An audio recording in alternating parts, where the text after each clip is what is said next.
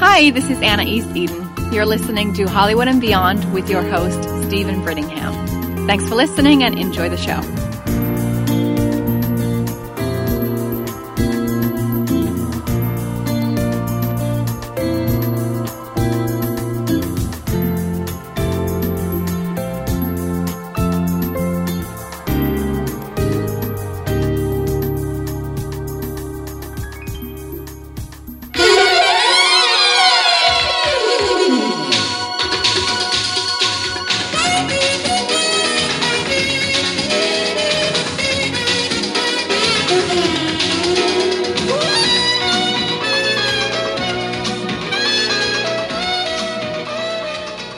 Get out and have some fun sometime.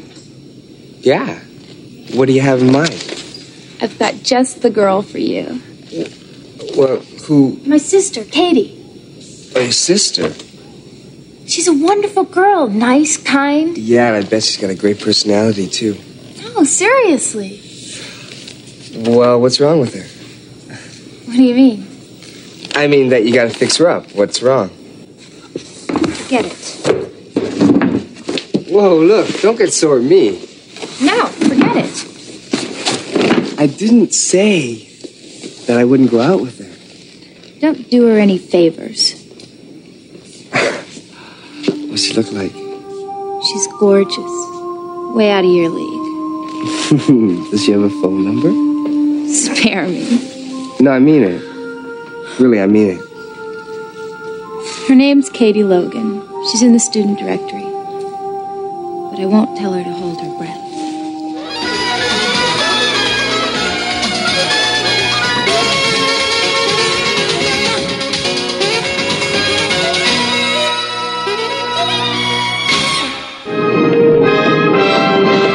Attention on. Request permission to come aboard. Permission granted, sir. My name is Victor Henry.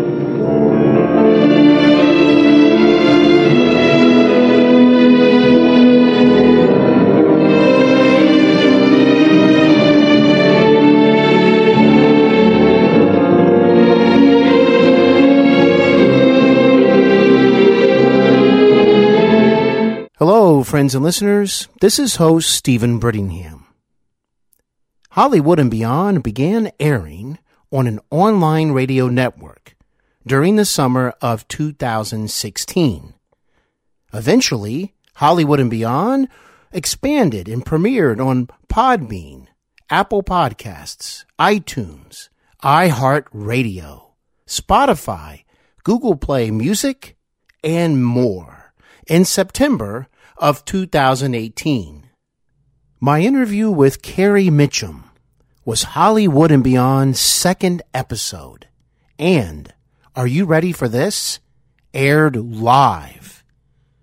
This sentimental interview with Carrie covers her time on The Bold and the Beautiful as the original Donna Logan, her journey from actress to chef, and a cinematic legend, Robert Mitchum, who just happens to be her grandfather.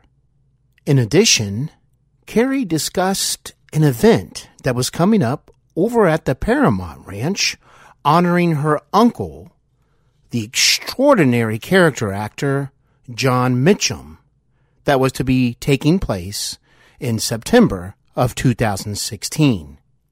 As many of you know, Carrie Mitchum can often be heard doing show greetings for episodes here on Hollywood and Beyond. My interview with Carrie most definitely has a special place in my heart. At the time of this interview recording, I was using my original microphone. For this episode, there will be new, updated, classic radio style clips from The Bold and the Beautiful and Robert Mitchum from ABC's epic miniseries, The Winds of War. I would like to thank Carrie Mitchum for her continued support over the years. I appreciate her so much. And I appreciate all of you listeners as well. Thank you for listening. Enjoy the show. Welcome to Hollywood and Beyond. with Steven Brittingham. That would be me, your host. I have a very special guest tonight, and that would be Carrie Mitchum, who went on an incredible journey from actress to chef, and we'll be discussing that with her. As you might have heard from those clips, she was there during the early years of The Bold and the Beautiful. Also, uh, worked with her grandfather, who just happens to be a cinema legend, and that would be Robert Mitchum. Certainly one of my favorites, no doubt about it. These days, though, as mentioned, she's now a chef, very talented, very skilled. Anytime I see photos of her food, it instantly makes me very, very hungry, and that's a good sign. Let's go ahead and get tonight's episode started. I'm very, very excited to welcome Carrie Mitchum. Good evening, Carrie. How are you? I'm good. How are you? I am doing great. Welcome to the show. Thank you. Thank you for having me. Oh, it's my pleasure. I've been looking forward to this uh, for uh, all week long, and I'm so excited to, to have you on the show finally. Fantastic. Well, um, I'll tell you what. I was uh, to start an introduction on you is uh, is uh, it could go in many different directions, but I decided to go right from the beginning, and that would be All right. you uh, you grew up in California, but it wasn't too long before you moved to another country. Correct. Well, I was born born in Los Angeles, but uh, when I was about five or six, well, when I was about four, we started traveling a lot. And then I think by the time I was six, we actually uh, picked up and moved to Spain. So um, lived there for a while and traveled all around Africa, Eastern Europe, and Asia while we were based there. So got a lot of traveling in at a pretty early age. Oh, definitely, and uh, no doubt that was probably due to your father's career, um, also It being an actor. Yep, it was, and also it was it was the kind you know that's the kind of career where you can be based pretty much anywhere unless you're doing a television show. Yes. So even though we were based in Madrid, my dad was working all over the world, and we would end up going wherever he was on location. And I'll tell you, your dad, you know, uh, uh, Chris Mitchum, uh, did a lot of work overseas. And uh, like you said, you know, you have to go where the work takes you. And at that Exactly. point, that's where it was taking him. Exactly. And I would imagine, boy, being overseas at a younger age, uh, is this when you first kind of developed uh, an interest in cooking or learning about foods? Oh, definitely. I think, um, you know, I, I oftentimes was in places or schools. I went to 18 schools before high school, and I think oftentimes I was in places where I didn't speak the language and I didn't have any real common ground with other kids or people in general, except for food. I mean, everybody eats, and so it was sort of a, an icebreaker, and it became really interesting to me. But it also became a, a point of acceptance, and so it became a really important part of my life. And I'm sure you saw all kind of different, uh, of course, dishes and uh, approaches to to cooking meals. Or, and I'm sure you also found some uh, very unique dishes, uh, at the, to say the least. to say the least, yeah. There Yes. some things that I don't think I would be putting on any of my menus. I'll put it that way. I was thinking the same thing. Uh, yeah. I hear you. Now, I was curious though, uh, was there anybody else in your family that influenced you in cooking? Maybe someone that where you were like, wow, this person's a really good cook. She enjoys Well, cooking. yes. And then that impacted Um, you. my maternal grandmother was a phenomenal hostess and cook, and she that that was one of the things that um, always felt really good in in my childhood was going to her house because she was the one that really helped family together, she was the one that planned holidays, and it was always centered around really great food. And so that to me was just another form of communication and acceptance in a very familiar way. And then later in life, I found out that my maternal grand, my, my paternal grandmother's father was actually the head chef for Libby, you know, like Libby, Libby, Libby. Yes. and I, I didn't know that till, till, gosh, way later in life. And that her mother, um, had a little, uh, restaurant outside the factory where all the people would come for lunch. So I guess, you know, it was in my blood anyway. And I'll tell you, there's nothing like walking into a room with a relative and uh, who's a, a really good cook and smelling their meals.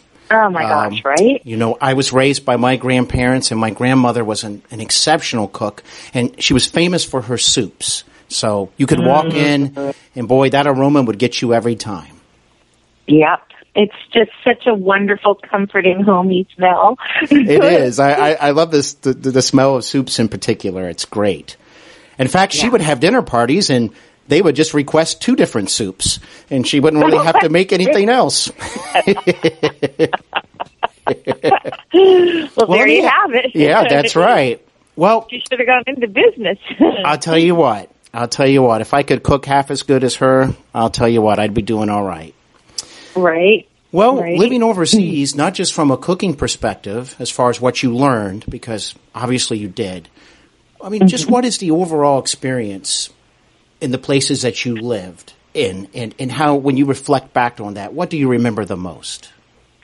Um, I I really my my mother is such a, a wonderful um, supporter of the arts, and she's so cultural and she's so literate. And so one of the things that she always had us kids doing, no matter where we were, was going to cultural centers, museums, um, becoming familiar with the local music and architecture. So I really appreciate that in her. I mean, it, we literally we would we I think the second day as kids we went from Madrid to Manila and the the second day we were in Manila we hit the cultural center. I mean, she was really really avid that we become familiar not just with um, you know the the pool at the hotel or what have you, but with the local um, arts and and uh, creativity and, and just um, history of the country. So I, Yes. I really that about her. I, I think it was something that I, I came away from. You know, by the time I got to boarding school for for high school, I think I, I not only had been, was well traveled, but I was well versed in in the people as well and in the heritage of various cultures, Uh-huh. and respected the differences and the similarities. You know, just the human Sure. condition in all these places. It was that was what I think um, was the most valuable, and I, I think that you know, any children that are fortunate enough to travel, whether it's within their own country or just to another state or uh, other countries, whether it's Eastern European, Africa, or Western Europe, where it's, it's a bit more Western. I think that as long as you get to be immersed in the culture and, and learn about the people and the history, it's such an incredible experience. And that's what I would suggest strongly any parent does that travels with young kids. Oh, well said, Carrie. Uh, I totally agree with you. And before the show, we were actually talking about, you know, the value of taking trips and traveling. And, and like you said, even if you can't go all across the globe, just taking a trip somewhere will, Oh. you will learn so much and have so many memories to keep with you. It's true. Back to uh, being overseas, uh, which you gave terrific descriptions. Thank you for that. I mean, I, I I agree with everything you said and, and, and all the things you learned, how fascinating that was and beneficial. So, what brought you and the family back to California? Um, it was sort of a long journey back. Um, my parents, I think, uh, maybe missed the States. I'm not really sure, but, um, I went to boarding school and so I think for me that was, um, just a source of stability, which I really appreciated because it was nice being in school for a whole school year and not bouncing from three different schools and you know three different countries and having tutors and nannies and it was really nice for me to have some stability and know that I was going to be in the same place for a while. So um So my you actually liked still it. travel. Yeah. You actually liked it then for the stability reasons. Absolutely. I mean, I went to a school called Stoneleigh Burnham. It's an all girls school in Massachusetts, and it's a small school. It's 200 girls, and it was home, and I absolutely loved it. Hey, that's great.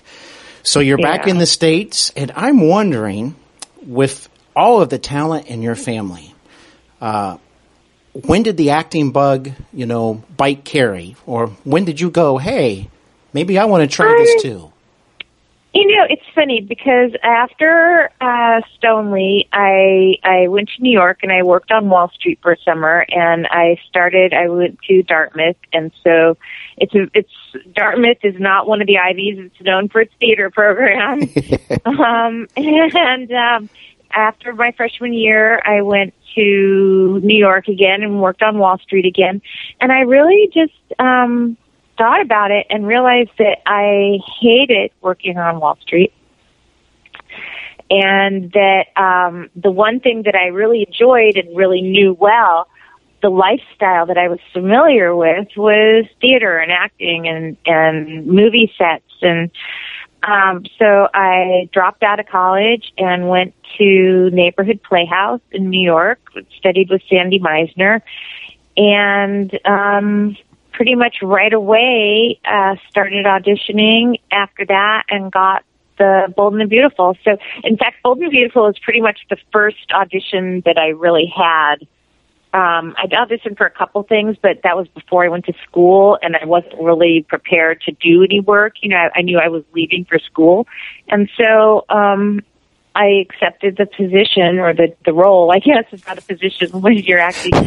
and um then that was that. And you know, I stayed with that for for four years. I was on that show for four years and then left the show and did some movie of the weeks and but um in the interim there, after I left Bold and Beautiful, I went, uh, I did a movie of the week for Fox and then I hopped over to Rome and I started cooking. I was working for a catering company in Rome. I just really wanted to get away from the whole LA scene and acting and everything for a little while. And that's when I realized that cooking professionally was actually an option and I didn't get to it immediately, but, um, that, that's when that sort of took hold in me. I see. Wow. Wow. Interesting. Yeah. Excellent description. Well, hold that thought because I definitely want to discuss that moment where you were like, you know what? I can do this. I can, I, I, I, can- I, can- I can be in the kitchen. I can be, I can be going down a different path. And, but let's go right back to the bold and the beautiful. How amazing that when you're one of your first major auditions and, and you get the part. And it's interesting uh, for those who may not be aware, but I'm sure a lot of people who are listening are aware, are aware of this. But The Bold and the Beautiful was meant to be a sister show of The Young and the Restless. And I say that because although it was its own show, it was created by the same individuals, had the same touch. If you watched The Young and the Restless and The Bold and the Beautiful, sure, they're their own shows, but boy, you can see the close-up camera work. You can hear the music. You can, you can see all the talented actors. You can see quality because when I think about the creators, William J. Bell, Lee Phillip Bell, I think of quality. And wow, how exciting to be a part of a brand new show that the Bell family put together for CBS. Yeah, that yeah. I mean, honestly, when I when I auditioned and when I got the role, I had never seen um, a soap opera in my life. I think I think maybe you know one time I was homesick from school and got maybe annoyed because I couldn't find cartoons or something. You know what I mean? It's like I had never seen a daytime tele- uh, serial in my life, and I certainly didn't know who the Bells were Sure. and I, I I really didn't care to be honest. It was just like it was like a for me it was a, a place to to get paid for what I loved doing. So Sure. it, it was a really great opportunity. And then the more immersed in the whole daytime TV culture I became, and the more versed in it, the more I realized just you know how how different they were than the rest of the shows on, and how much better, and how dedicated they were to that medium. Well, another So- excellent description. Boy, you have great descriptions, Carrie. Let me just tell you. but you know what? I, I'm so glad you said that because sure, a lot of the other shows had some great actors and and lots of great talent even behind the scenes. But you're right. When you watch a Bell production, there's just something different about it, and that's what caught my eye years ago. And uh, and that has a lot to do with uh, Bill Bell because he was so involved with his shows, not just as a creator or a producer, but as the head writer. He was involved Yeah. with the stories and the characters. What was it like meeting Mr. Bell for the first time? Um, I just, I mean, I like I said, I really didn't have any notion of who he was or what he did, but I, I, he had the twinkliest blue eyes, and he was so sweet. He was so nice, and and just so passionate that um, that he was he was very easy to be around. I really enjoyed him. So Wow. it wasn't it wasn't um an intimidating or anything process for me at all. It was just it was really comfortable and um I I loved his passion.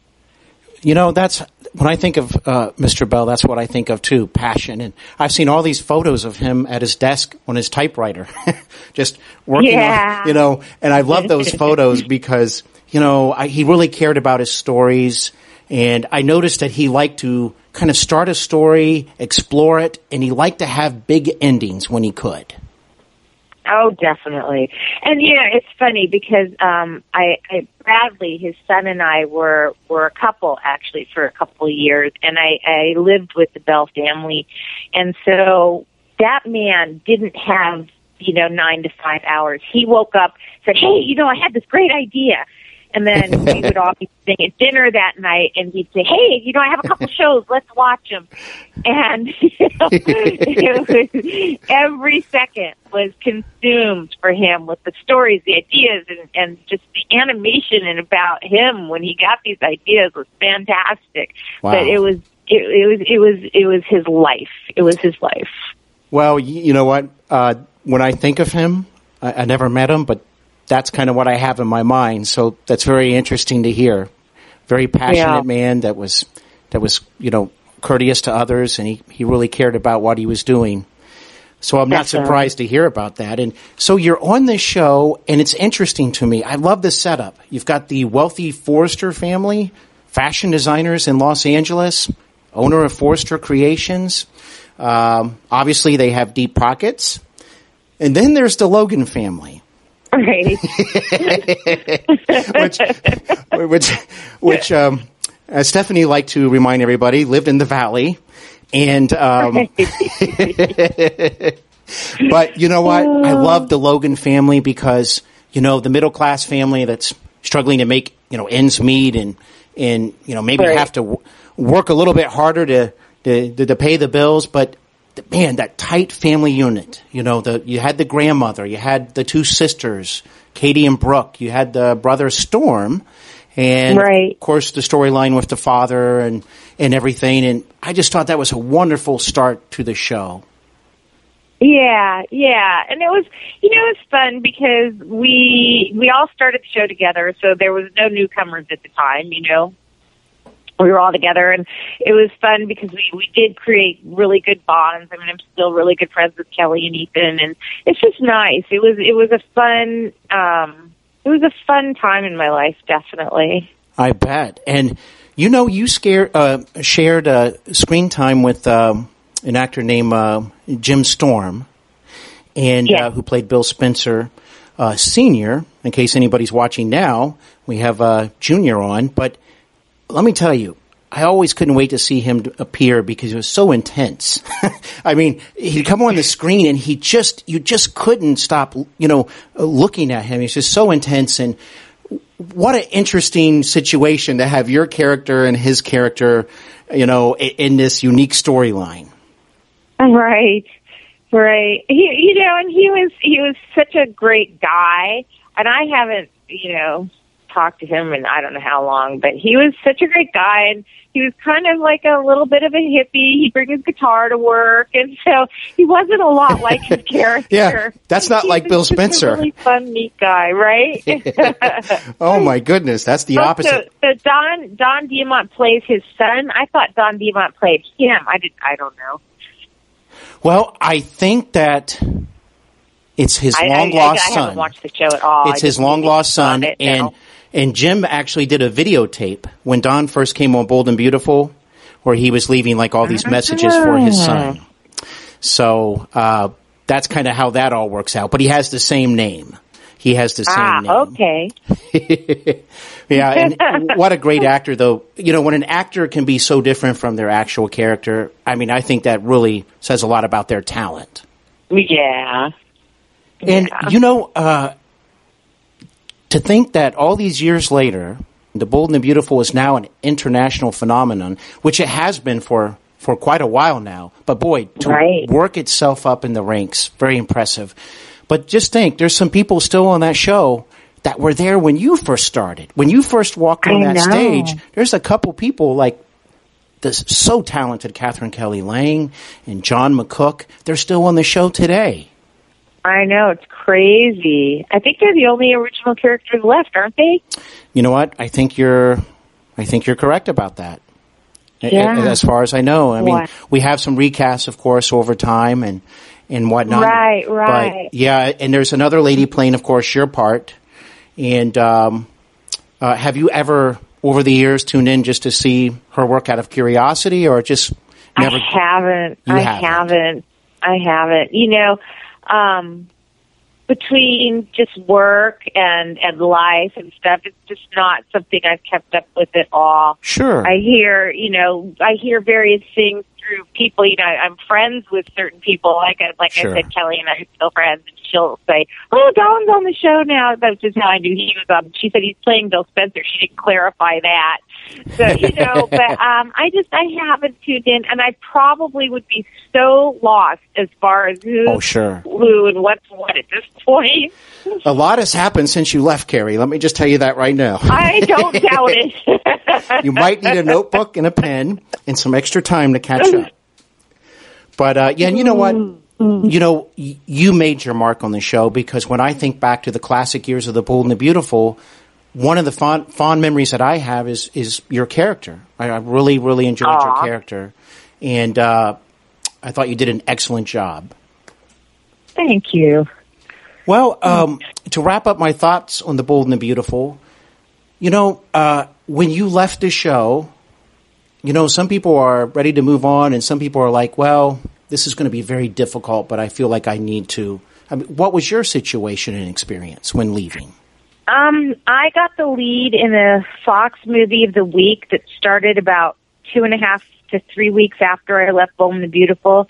So I really sort of jumped into that and um, really focused on that. And then I made that decision to go over to Rome and um, sort of get away from acting altogether. I've been immersed in it, you know, between Neighborhood Playhouse, Bold and Beautiful, and you know, then I did two movie of the weeks actually, and then so with all of that, I had been immersed in acting for six years, and I really needed a break, and so that's when I just hopped over to Rome and started cooking.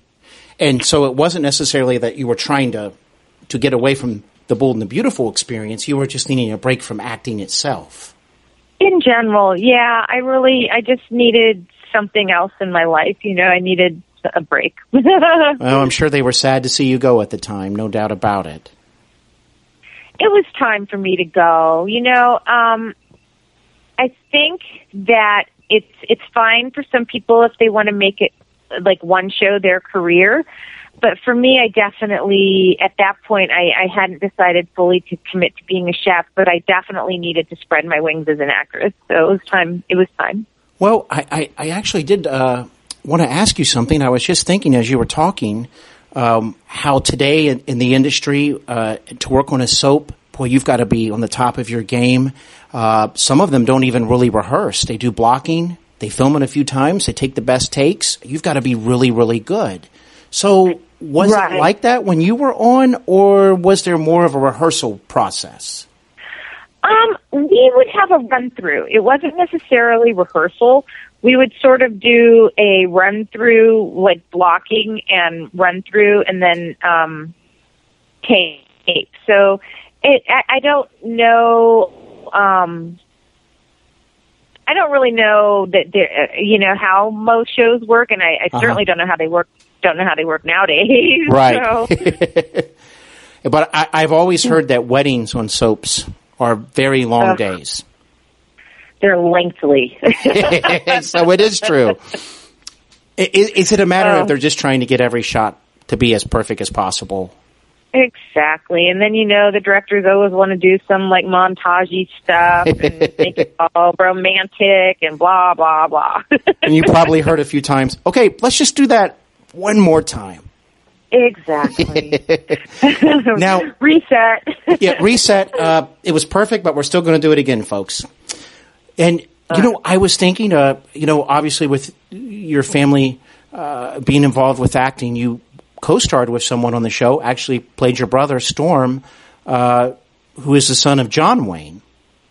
Correct. Had you known him Yes. before you worked together, or or was this the first I time that you did. met? No, I knew him. I've known him my whole life. Um, when I was about, gosh, four maybe, my dad did a film or a few films with John Wayne. He did Rio Lobo, Chisum, and Big Jake. And Big Jake uh, starred Ethan as Little Jake. And so we were all down in Durango, Mexico for several months while that was being filmed. When I was really young, so I've known Wow. him my whole life. You're not kidding when you say that either, are you? Wow. No, I'm not. I'm not. So it's nice, and you know, I still, I and over the course of however many years, I mean, my father did uh, a TV pilot a million years ago um, called Flight to Holocaust, and he and Patrick starred in that, who's Ethan's brother. So we've had interaction with the family pretty much as long as I can remember. Of course, my grandfather did El Dorado with John. So it was. It's been sort of our families have had a lot of in, interaction. So it was not a new and thing. That must have been a that must have been a lot of fun. Hey, you guys get to work together, and it probably made you feel comfortable with each other working oh together. my gosh, Ethan saved my life. My very first live TV show, in fact, Ethan and I were flown over to uh, Sydney, Australia, to do some press for The Bold and the Beautiful. And we got off the plane and we were taken straight to the studio for Good Morning Australia and got into makeup, got onto the set, lights, you know, camera action. I start to giggle and I couldn't even say my name. I was just, every time the guy asked me a question, I would start to, to giggle. And God Uh-huh. bless Ethan, you know, he just started talking. He took over the interview and answered all my questions me. And I have since gotten a little bit more comfortable with the interview process. However, Well, he really saved my butt that first time. he helped you get through that one. Well, you're doing an excellent job with this. I mean, wow, you're a wonderful guest. I really appreciate it. And did you get to travel? Uh, the show being so popular in Europe, for example, and especially Italy. Uh, it Yeah. seems like it's very popular over there. The Bold and the Beautiful. Did you ever get to travel overseas to promote the show? Well, I I mean I did promotion for the show. I, I was up in Denmark. I, I was in Italy. I was in you know Australia, as I just mentioned. They they sent me a few places. But the funny thing was, is I didn't realize how popular The Bold and the Beautiful was in Italy. Uh-huh. So when I decided to duck out of LA and just get off the grid and go to Italy and cook, I went to the absolute wrong place because I got Oh. there and everyone knew who I was. I see. So, So like, much for a quiet oh, getaway. no. So much, yeah, so much for being obscure. Oh my gosh. Well, I bet that was quite an experience. Yeah, it was. Well, I do have one final question about the show because you worked with this uh, gentleman so much. I feel like I need to to ask you about your experience working with him, and that's Okay. the, that's Bryan uh, Genesse who played Aw. Rocco. What a cool name! yeah. I mean, Yep, uh, Bryan actually and I are still friends, believe Great. it or not. And he was extremely fun to work with. He I was bet. just he's a goofball. um and you know, it's funny because uh recently I reminded him of a time that I brought him up to my grandparents' house for a party in Montecito and it was it was an old school party. Janie Russell was there, Jonathan Winters was there, Steve Martin was there. It was just a lot of the local celebrity guests that my grandparents hung out with. And Bryan showed up in a hot pink silk suit, jacket and pants, like and with his hair going crazy, and those blue eyes. he, he had some hair. Let me tell you. Oh yeah, he did. I can just picture that now. That's that's very funny. It was definitely interesting. It was hysterical, actually. Oh. And I, I, when you say he's funny, I can totally believe that because I remember seeing him years later in Skin Deep with uh, John oh, God, Ritter yeah. uh, as the Yeah. jealous boyfriend, and I was just like, wow, uh, very funny. Yeah, he's very funny. He is. Well, uh, so we'll get to that moment of uh, deciding to become a you know a chef or start the journey for that. But Right. um, I did want to bring up uh, back in 1997 when you worked with um, your grandfather Robert Mitchum. You actually got to work with him um, on on a, on a project called James Dean Live Fast Die Young. So what was right. that Actually, like? we did that project in '95. 95. Okay, my 95. bad. 95. Yeah. So you get to Um, be on the set with your with your grandfather. Of course, you know him very well, but what was that experience like? Um, it was fun. You know, I had been on set with him on several occasions, and I actually spent the summer with him when he was doing that championship season. And I was on the set for that whole shoot. And other than that, I'd been for days or a week or two here and there. So I, I, it was very comfortable and familiar, but it was fun. You know, we had Sure. a really great relationship, and so I, I just enjoyed hanging out with him, and I enjoyed having him on the set, and I enjoyed the process of, of working on a project together. So that was great. I bet, and uh, you got to, you know, it's one thing to just be on a set with him or or whatnot, but to actually work on a project together, that had to be very meaningful for you. Um, and uh, you know what? What an amazing career! I, I know when I was a little boy growing up, you know, way before, uh, you know, on demand. You know, growing up in the '80s, Right. and uh, sure, Cinemax, HBO was coming out, but it was a different time because on the weekends you were at the mercy of what the local television stations were showing. And of course, lots of westerns, World War II movies in particular. I saw so many of your grandfather's films uh, at a young Oh, age, yeah, I and. I used to look through the TV guide, going, "Oh boy, I hope Robert Mitchum, you know, there's a movie with him, you know, that's going to be on this weekend." I love the I love the voice. I, I, I, and that word screen presence. Uh, I always think he has it. No matter what project he's in, you have to pay attention to him. And yet, he's a pretty cool cat, isn't he? He is. He was. he was. Did he ever give you any advice on acting? Um, not really. He basically said, know your lines and don't trip over the cables, you know? and um, that was about it. yeah. Well- oh, and make friends with the cinematographer. That's good advice, actually, when you think about it. You don't want to be tripping over stuff. yeah. Well, what an impressive career. Uh, I have a tremendous respect for him and your family in general. Uh, just an amazing career. I was going to uh, now switch gears to that moment uh, when you're in Rome and you decide to maybe go down a different path. Were you surprised that you came to that uh, decision? No, not at all. Um, you know, I think that there were two two things in my life that were were constants, which was the the movie industry and cooking and food. You know, Right. And so I, I think that that I, I mean I am probably the luckiest person on earth. I got to do both my careers that both Sure. the careers that I wanted to do, I was able to do and have success at. And so I think that I mean, what more could a person possibly ask for? And uh, where did you do your training for, you know, to, to become a chef? Yeah, yeah, definitely. And um, the the thing with training to become a chef, it's the same thing as training to become an actress.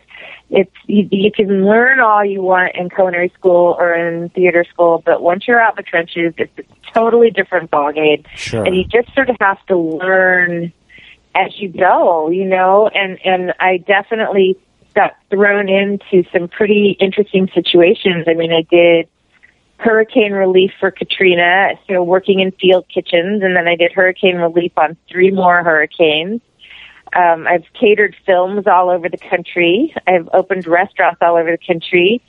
And now I'm the executive chef at Santa Barbara City College, which is again a different experience because I've got eight kitchens and ten venues and a lot of uh, different things going on. That's that's a different thing from having a restaurant, even. So it's a Sure. constant. It's a constantly changing career, which I love about it Right.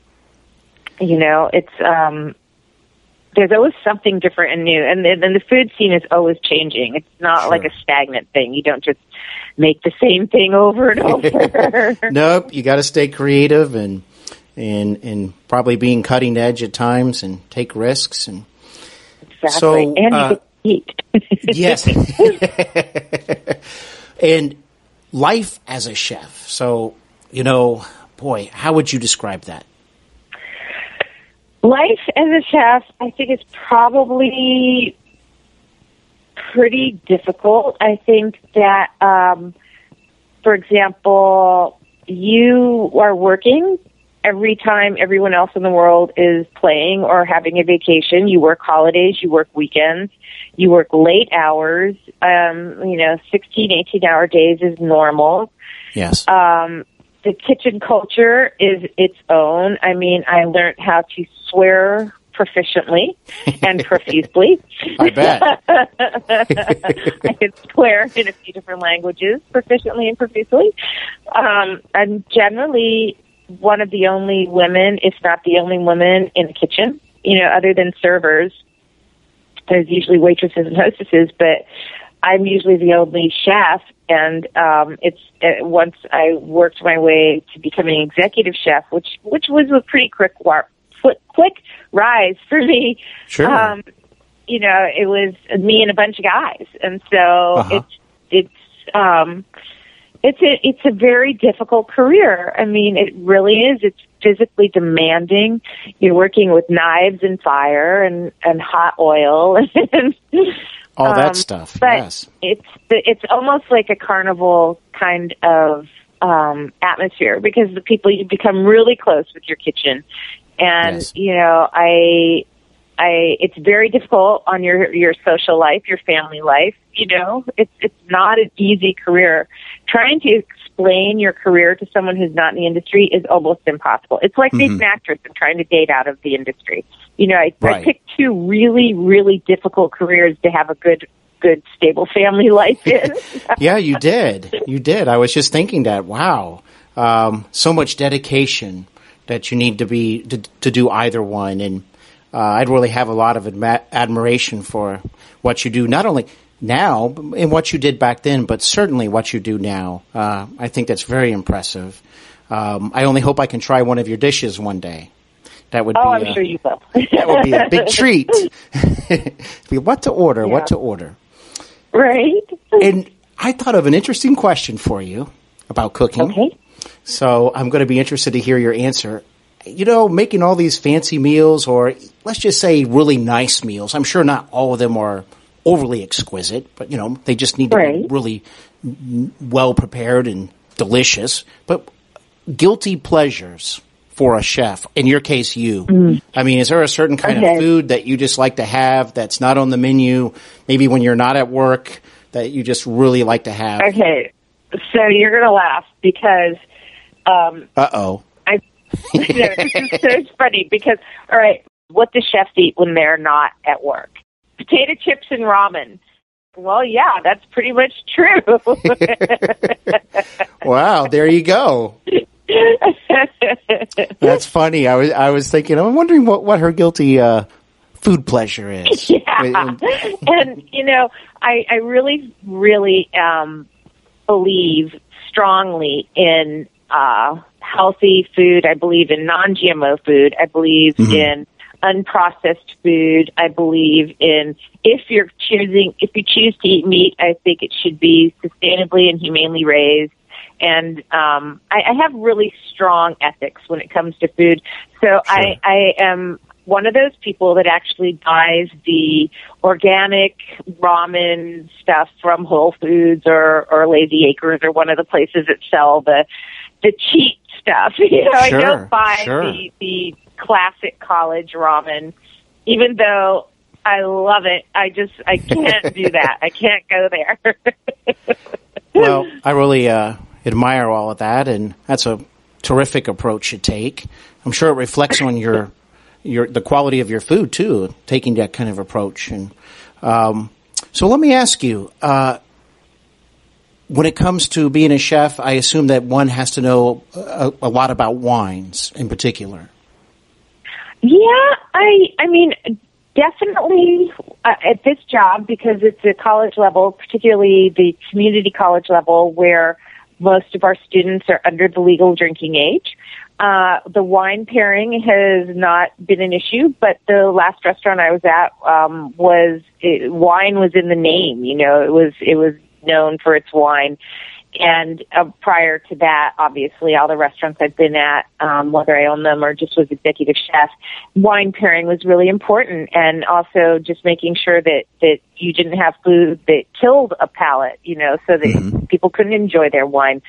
So definitely has been a huge part of my career. Currently, it's um, on the back burner because I'm cooking for students and right. um, uh, it, it, but yeah, wine is really important when you're making food.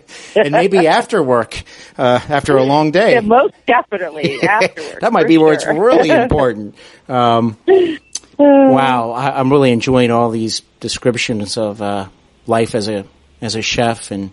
Uh, let me let me ask you. So when you told when you told your family that this was what you wanted to do, I mean, what what kind of reaction did you receive?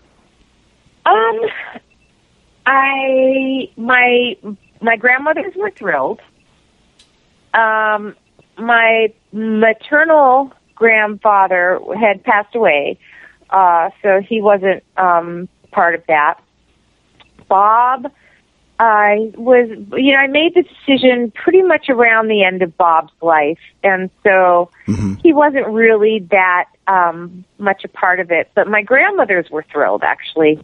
I think my my my father was rather neutral. My mother was thrilled because I was sure. getting out of the the hated film industry. She really has a lot of disdain for the industry in general, and so I think she was thrilled that I was doing something where she felt I was going to be a bit more organic, you know, in life and get away sure. from the sort of superficiality of Hollywood. So I think that it made her quite happy.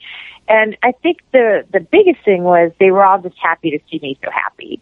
Sure. Sure, and you know, uh, do you still receive offers to this day for auditions or projects, or yeah, every now and then anymore? I do, and usually when I have a friend who's a director or producer, they say, "There's mm-hmm. a role in this for you if you want," and I think, Sure. "Oh my god."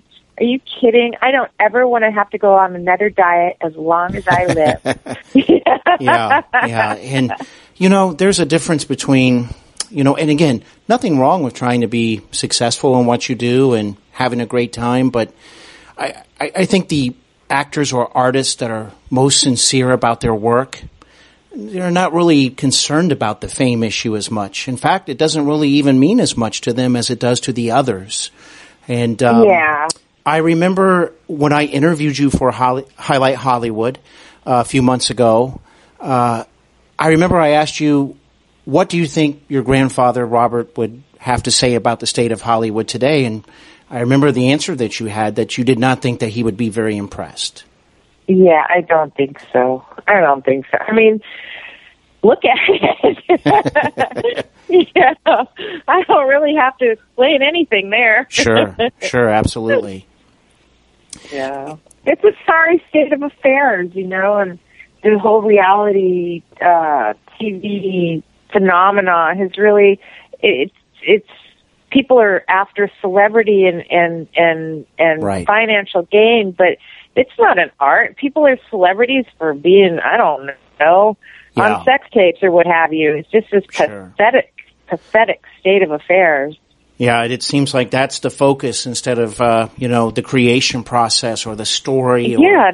or maybe a social uh, so- so many social levels. message. Um, yeah, so that's a very interesting uh, uh, thought that you had that that he would probably have on Hollywood today. Um, Yeah. Now, you mentioned your hurricane relief work. Um, Yeah. what about a dog rescue program? Is that something that you're involved in? Oh yeah. In fact, I am flying. I'm take after work on Friday. I'm taking a red eye down to Fort Lauderdale, and I'm picking up a little Shih Tzu that was thrown away by his previous owner, Uh-huh. and I'm bringing him back to California and placing. I placed him with an incredible mother daughter family. and they have Great. a little Shih Tzu who's alone because his, his their other dog died of cancer earlier this summer, and so. Mm-hmm. Um, yeah, it's, I, I, and then most recently, my own little foster boy Stanley died in my arms. Yes. I mean, it, it's something that's near and dear to my heart. But yes, it's uh, maybe a little bit to the extreme that I'm spending my my day off going to Florida and literally turning around and getting right back on the plane. Um, I personally applaud you. I think that's I think that's awesome. I mean, I really do. I think that's awesome because, you know, uh, you know, animals are so defenseless in many cases if they're neglected or not wanted, and it does take someone saying, you know what, I care enough to to do something to make a difference. So I applaud you for that. Yeah, and you know, it's like I might I can't save them all, but if I can save one one Sure. at a time, you know, is is I work with a great uh, group down in LA called the Bill Foundation, and they they do such great work. I've I've got two dogs through them, and they they try and rescue unadoptable dogs. They rescue seniors. They rescue uh, neglected, abused dogs, and it's just they do great work. And I, I feel the same even with farm animals because I choose not to eat, you know, factory factory farmed meat. Maybe Uh-huh. maybe over the lifetime I save one pig, one cow, whatever it is Sure. that I'm choosing not to participate in makes a difference in in the animal welfare of however many animals. So little by little. That's right. Ev- Every little thing that one does makes a big difference. Um, Yeah. So, so that's wonderful. Uh, I wanted to ask you, uh, because of your, you know, your p- own past experience with acting, and of course your family's connection, but you know, you're a fine actress all on your own. Uh, have you been approached for a reality program, or have you actually thought of that uh, uh, as far as cooking goes? Just cooking, like maybe your own cooking show. Um, yeah, I've been over the over the years approached. Like this when reality TV started happening, I've been Sure. approached since then at various times.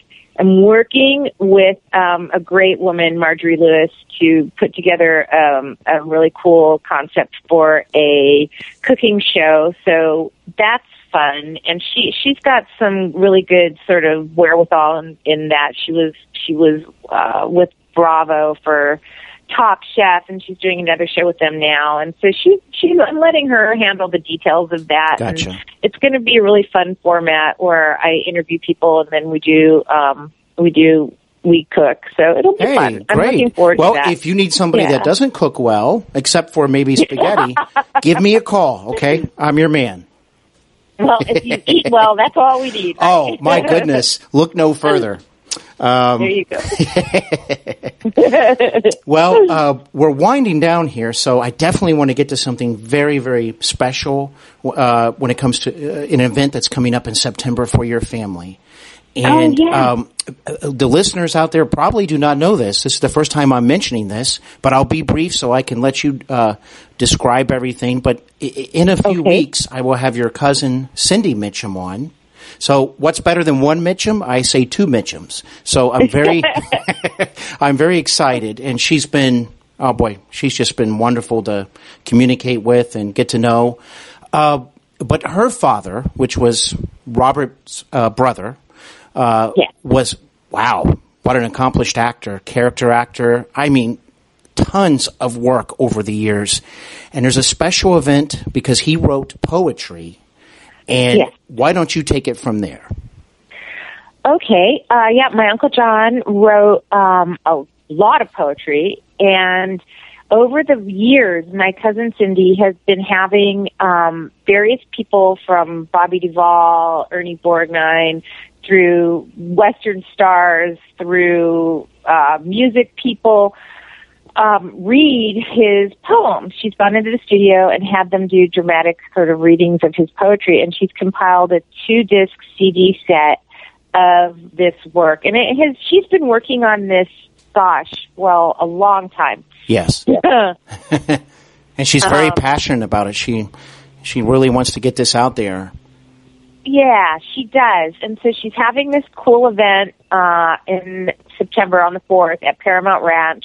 And it's going to be the debut of the CD. I haven't heard it yet. And um, it's going to be kind of a cool thing because I, I, I guess you know, she'll be able to tell you more about the venue, but I know that it, there's going to be food and a lot of people that actually Oh, yes. contributed to this CD are going to be there. So it's going to be just a really nice time to celebrate John's life and also to see all these people that contributed and worked so hard on this. So I am looking forward to it. And and you know, Carrie, uh, and you're right. I mean, she's got boy now. She can describe everything about it, obviously, because she's so involved. But like you said, so many amazing people in the industry that go back decades, the earlier years of Yeah. Hollywood, the classic years. You know, you know, really talented people that made an impact at a different time. And when she started rolling out these names, I was just blown away. And I have to tell you, Carrie, she sent me two small samples and I literally Aw. had chills. I knew it was going to be great. I mean, that was my expectations, but oh my goodness. I, I can't say it enough. It was absolutely outstanding. I actually write poetry on this, you know, on the side as something I like to do f- for fun. And you know what? When I listened to, you know, t- to his poetry, I really knew I had to start stepping up my game because wow, it was Oh. incredible That's neat. And I can't wait to get the CD. Just so you know, when it comes out, I'm going to be getting it. So, um, Right on. and you know, isn't it interesting, Carrie? You, you look at your uncle and you go, and I mean this in a in a good way. But sometimes when people write poetry, you may have a certain image in mind. you know, like Right. he's a poet. You know, he looks like this. But you know, Right. I, I, I look at your uncle and I, I don't. That would not be the first thing that came to my mind. Is that he's a poet? right? And well, Bob wrote a lot of poetry too, so it's funny because neither one of them looks quite like a poet. Wow. You know? Right. Definitely not. And I know that Cindy said that he used to write like almost every day uh, when he could, and um, and she's really proud to release this, and I'm proud to help get the story out. Uh, I'm actually doing a special article on his career. I don't know if she's told you. Um, oh, neat. Yep, I'm going to save it for close to the event. For it'll be on Highlight Hollywood, and I also interviewed her for the magazine, and like I did for you a couple months ago. Yeah. So I'm really proud to, in my own small way, to show respect to a man that certainly deserves it, and sounded like a That's so great cool. guy. Yeah, he was pretty cool. I bet. I bet. Well, as you look uh, into the future, you know, um, after you've accomplished so much, I mean, when you look down the road, what are you hoping to be a part of next? Um, I'm thinking Sure. that probably balancing a little bit of personal life in with with ambition is probably kind of good for the soul. Oh, absolutely. And you, I've already kind of touched on this, but I'll take a different angle. Let's just say, hypothetically, this might be a big hypothetically situation, but let's just say down the road, someone offered you maybe a character role or something, but it was something meaningful or something that you were like, oh, okay, this is different. And it was maybe, you know, something that was just like a couple days of filming. Would you ever step back in front of the camera or are you pretty much done? You know, I, I probably would. I didn't think the answer to that would be yes, but I think, and I and I think that the biggest thing has always been, you know, as as a chef, my ambition has been so strong that I didn't really think that I would want to take any time off to do that. It, it was going backwards, but I think, you know, I think I think tempering myself a little bit and maybe not working 16, 18 hours a day, six or seven days a week, and, and maybe doing a few other things, including having a personal life. I think it's probably what's in the cards for me. Well, that, that's a great answer. And as we are down here to the the final minute, I just wanted to thank you for being a guest on the show. And oh, uh, thank you. oh, no problem at all. I, I hope you will come back someday. We can talk. Absolutely. That's right. We can talk some more. Maybe talk about the uh, special event in September, or or maybe a, a new event in your life. So you're always welcome to come back. And I personally consider this an honor having you on the show uh, for all kinds of reasons. So I thank you so much. Thank you. It was really nice to be able to sit and talk with you. Oh, well, thank you. And who knows, maybe I'll be able to interview you for a third time. that would be awesome. I'll, I'll, I've got something really cool going on. well, this is the final moments, and we talked right up to the end because uh, there was a lot to talk about with this special lady. Um, I want to thank everybody out there for listening, and I hope that you will tune in next week to Hollywood and Beyond. Thank you so much, and have a good night.